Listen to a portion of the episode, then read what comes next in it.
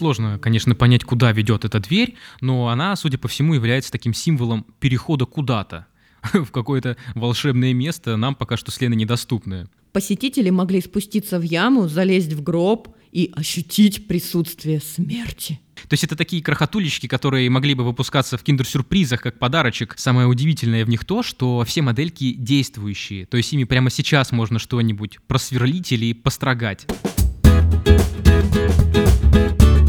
Привет, это подкаст «Путь дорога» о путешествиях по Подмосковью. Я Герман Иванов. А я Лена Твердая. Мы с Германом заядлые путешественники, это прямо наша страсть. И вот внимание наше пало на Подмосковье. Это классное место для коротких путешествий, чтобы отвлечься от будней и получить новые эмоции. Раз в неделю мы ездим по разным городам Подмосковья, смотрим там все самое интересное, а потом делимся своими впечатлениями.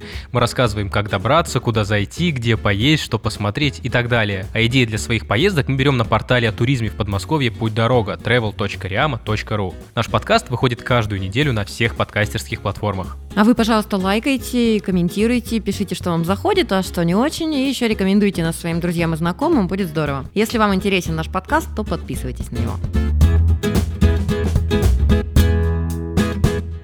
Сегодня мы расскажем о городе Пушкино. Мы уже были в этом районе, когда ездили в усадьбу Муранова в начале осени, но в сам город не заезжали. Сегодня решили посмотреть дачу Владимира Маяковского на Акуловой горе и музей с необычным названием «Музей столярных инструментов». Он даже есть в книге рекордов России. Это интересно, значит, нам туда надо. Едем на машине из Москвы до Пушкина около часа. Сначала на Акулову гору, и это любимое место Владимира Маяковского. Там он отдыхал и писал стихи. Дача находится по адресу Акулова гора, дом 7. Попасть в музей-дачу Маяковского можно только по предварительной записи. И нас там встретила и потом сопровождала экскурсовод Наталья Туркова.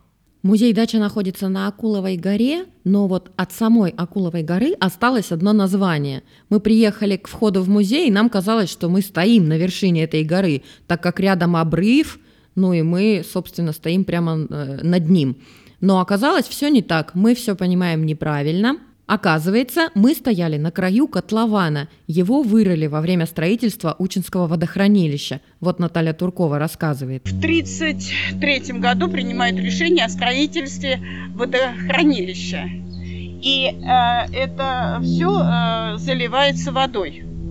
А саму гору начинают срезать на запруду, которая идет несколько километров, дамба. А во времена Маяковского тут было поле, а дача была почти у подножия горы, которой сейчас нет. Как нет и самого дома, в котором жил Маяковский. Он сгорел в 90-е, но место-то осталось то самое, по которому поэт гулял, искал здесь вдохновение. И долгое время на этом месте был простой заброшенный пустырь. А восстанавливать дом начали в 2008 году, и взялся за это протеерей Андрей Дударев вместе с другими энтузиастами. Очень быстро нашлись люди, которые предложили ему свою помощь, и по планам и чертежам 1983 года здание построили заново. Только сделали это уже не из дерева, а из кирпича, чтоб уж надежнее было. Ну а как символ новой жизни, стены внутри покрасили в белый цвет. Вообще это место со всех сторон обставлено разными символами и смыслами, которые здесь оставляют разные творческие люди в памяти Маяковском. То есть тут, например, на заборе с внутренней стороны двора нарисованы солнечные грузинские улочки села Багдати. Там в 1893 году родился Маяковский. Во дворе очень много не совсем понятных инсталляций, ну, как это часто бывает с современным искусством, понимай, как хочешь. Вот, например, между деревьями дверь, ведущая Куда, кстати, она ведет-то? Может, это вход в какой-то новый мир? Я не знаю, откроешь и попадешь в голову автора инсталляции, да? Сложно, конечно, понять, куда ведет эта дверь, но она, судя по всему, является таким символом перехода куда-то в какое-то волшебное место, нам пока что с Леной недоступное. Видимо, сначала в это место надо поверить и только потом уже делать шаг вперед. Во дворе дачи есть еще один сложный смысловой элемент, но разобраться в нем сходу будет непросто, поэтому нам рассказали вкратце. В свое время Маяковский увлекался философским учением, оно называется космизм, и одной из главных идей этого учения является воскрешение после смерти. Так вот, во дворе на заборе дачи нарисована картина этого чудесного воскрешения. То есть там есть ангелы, лица детей, разные планеты, а в центре нарисована большая красная буква «Я». Это название первого сборника стихов Маяковского. Ну, чудесного воскрешения не бывает без смерти, это логично. И вот отец Андрей, главный хранитель музея на Акуловой горе, решает эту смерть изобразить. И представьте, прямо рядом с забором копает могилу. Вот такой музей, ребята. Пока копал, кстати, наткнулся на старинный кирпичный подвал. Раньше его использовали как холодильник для продуктов. И вот отец Андрей вытащил из подвала все лишнее, поставил туда лестницу, а на дне красный гробик. Посетители могли спуститься в яму, залезть в гроб и ощутить присутствие смерти.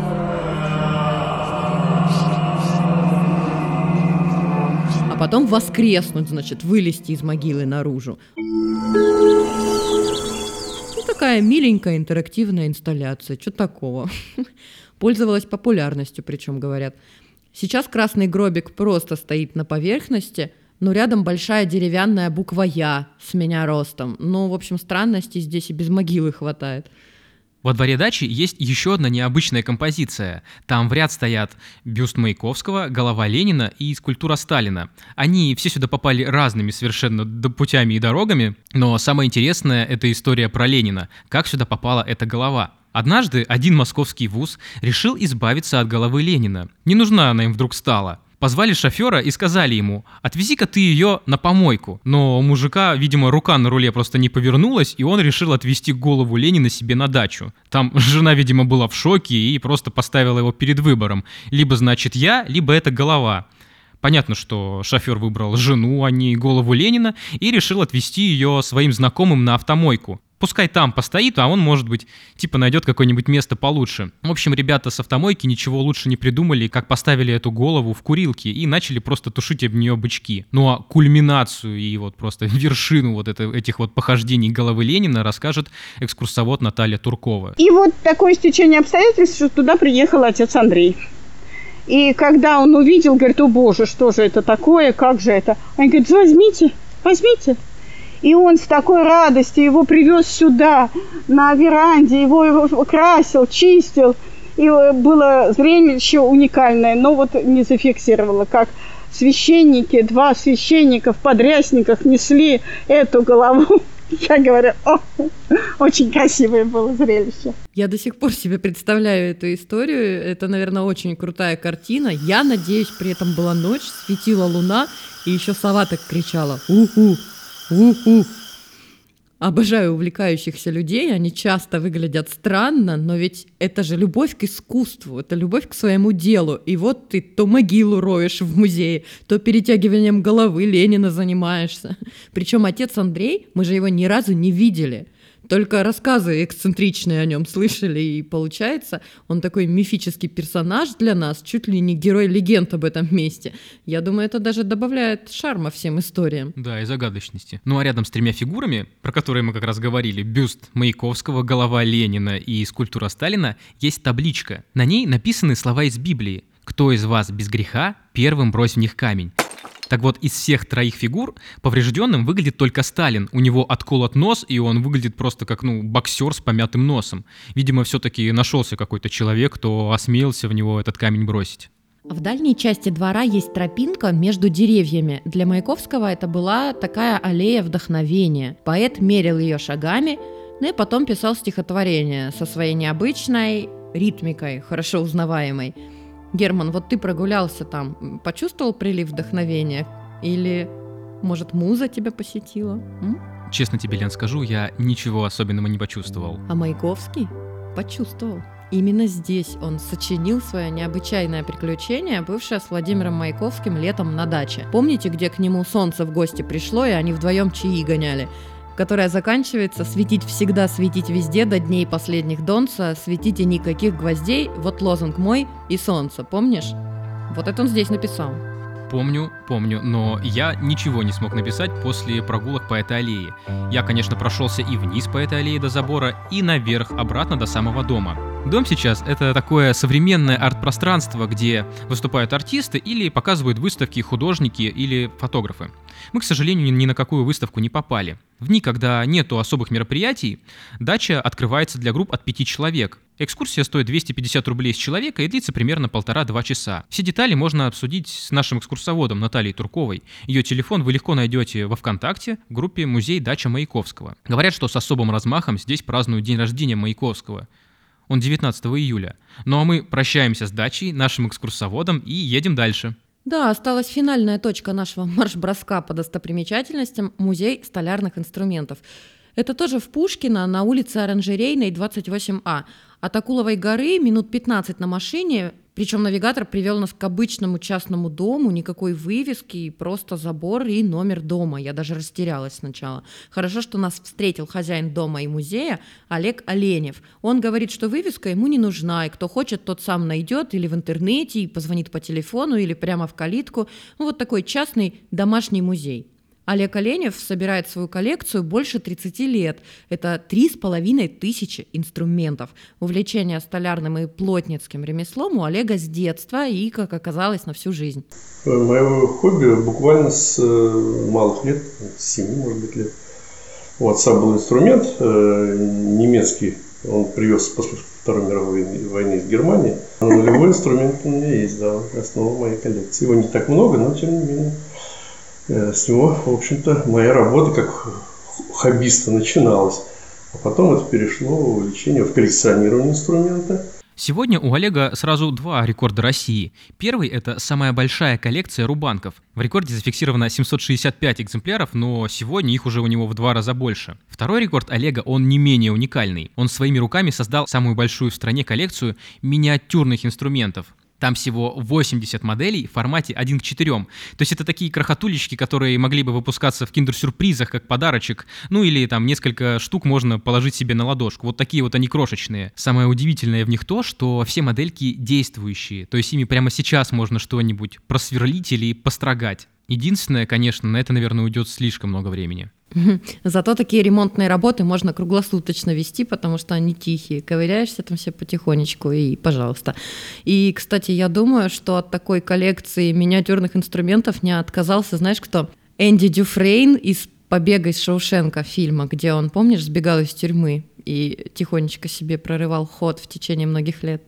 Думаю, что если бы у него были такие инструменты, он бы обязательно себе прорыл ход, но сделал бы он себе это только к концу срока. Угу, пожизненного. Вообще свою коллекцию Олег начал собирать, чтобы показать всю историю развития мирового столярного дела. Сначала он собирал инструмент на блошиных рынках в России, а потом начал ездить в Европу и Америку. Какие-то экземпляры просто покупал на eBay. Инструменты, кстати, не просто экспонаты. Некоторые из них Олег использует. Все стеллажи, полки, двери, окна, мебель в доме он сделал своими руками скажу честно, вот не знающему человеку, как я, который в школе на трудах списывал математику, а не нормально занимался, будет сложно так вот сходу разобраться во всех этих названиях. То есть зензубель, цинубель, фальцгобель, шпунтубель и много других разных непонятных совершенно слов. У меня память ограничена, я не буду это все запоминать, а то все заполнится. А вот смотри, наши славянские названия тоже звучные какие. Калевка, медведка, ладила, да, очень мелодично, особенно ладила. Но вообще гораздо проще будет сначала разобраться в отраслях, где все эти инструменты применяются. В музее всего представлено 12 разных отраслей столярного дела. То есть тут, например, есть инструменты токаря, корабельщика или бандаря. Это тот, кто делает бочки. Ну, например, на, на бочара, на бандаря в Испании обучались 7 лет. 7 лет. Хотя, в общем-то, бочка состоит всего из трех частей. Клепка, деталь, да, деревянная, образующая обруч и донышко. Все, там больше нет ничего. 7 лет для того, чтобы бочка не текла, чтобы быстро делать, чтобы можно было зарабатывать, а не просто бочку делать. Чтобы вам э, приучить, чтобы руки работали э, автоматически, это надо все-таки опыт, большой опыт. Да, у нас бакалавриат 4 года, и все, ты химик. Ну, я уверена, что столярное и плотницкое дело это вообще непросто. Тут такие топоры на стене висят огромные, его поднять-то трудно, как им орудовать вообще, я не знаю. Пока научишься, столько шишек набьешь, я не знаю, мозолей натрешь и отрубишь себе что-нибудь. Это очень трудно, мне кажется. Хорошо, что пока ты ходишь по музею, тут ты себе ничего не отрубишь. Все за стеклом и нормально себе лежит на своем месте. А еще тут есть инструменты для создания других инструментов, но уже не каких-то там столярных или, может быть, еще других, а музыкальных. Свою первую гитару Олег сделал еще в молодости, и, как он нам рассказал, гитара, видимо, получилась настолько хорошей, что его товарищи ее просто заиграли. В общем, взяли и не вернули. Тогда такая гитара в магазине стоила очень дорого, где-то 200 рублей, а это уже целая зарплата. Своему ремеслу Олег обучает с удовольствием. Ну и самые частые гости музея – это школьники. Для них проводят экскурсии с мастер-классом. Это как урок труда, но только интереснее. Можно вырезать панно, деревянную картинку или даже игрушечную машинку. Тематические программы стоят до 1000 рублей на человека. Сюда входят экскурсия, мастер-класс и подарок. Для школьников экскурсия с чаепитием 300 рублей с носа, с мастер-классом 550-700 рублей. Главное заранее предупредить хозяев о визите. Если будут дома, то встретят, примут и даже если ты один пришел. В общем, школьников Олег готов обучать сколько угодно. Но вот проблема в том, что у него нету наследника, кому он мог бы передать всю свою коллекцию. У него нет ни одного сына, но зато целых три дочки. Правда, вот интерес к ручному труду проявляет только младшая, десятилетняя девочка. Конечно, сейчас еще непонятно, получится из нее такой же хороший мастер или нет, но главное, что делает Олег, это не мешает ребенку проявлять интерес. Ну а мы благодарим его за такое интересное и познавательное похождение в историю мирового столярного дела и заканчиваем выпуск нашего подкаста. Это последний выпуск осеннего сезона подкаста «Путь-дорога». Мы надеемся, вам было интересно с нами путешествовать, мы старались. А уже со следующей недели начинаем новый зимний сезон наших путешествий по Подмосковью. Мы же не медведи, чтобы в спячку впадать, правильно? Зимой в Подмосковье наверняка так же круто, как летом. Планируем все испробовать на себе. Развлечения, достопримечательности, вкусности, вот это вот все. Все вам расскажем в зимнем подкасте «Путь-дорога». Слушайте подкаст «Путь-дорога», не забывайте ставить нам лайки и высокие оценки. А чтобы не пропустить новый новый выпуск. Подписывайтесь на подкаст «Путь дорогой». Он доступен в Apple Podcast, Google подкасты, на Яндекс Музыке, Кастбоксе, подкасты ВКонтакте и других подкастерских платформах. А если вы, как и мы, хотите путешествовать по Подмосковью, заходите на портал «Путь дорога» travel.riama.ru, там много полезного для туристов. А если вы хотите предложить нам идеи будущих поездок, интересные маршруты или обсудить вопрос сотрудничества, то пишите нам на почту подкаст собакариама.ру. На этом мы прощаемся. Я Герман Иванов. Я Лена Твердая. Всем пока. Пока.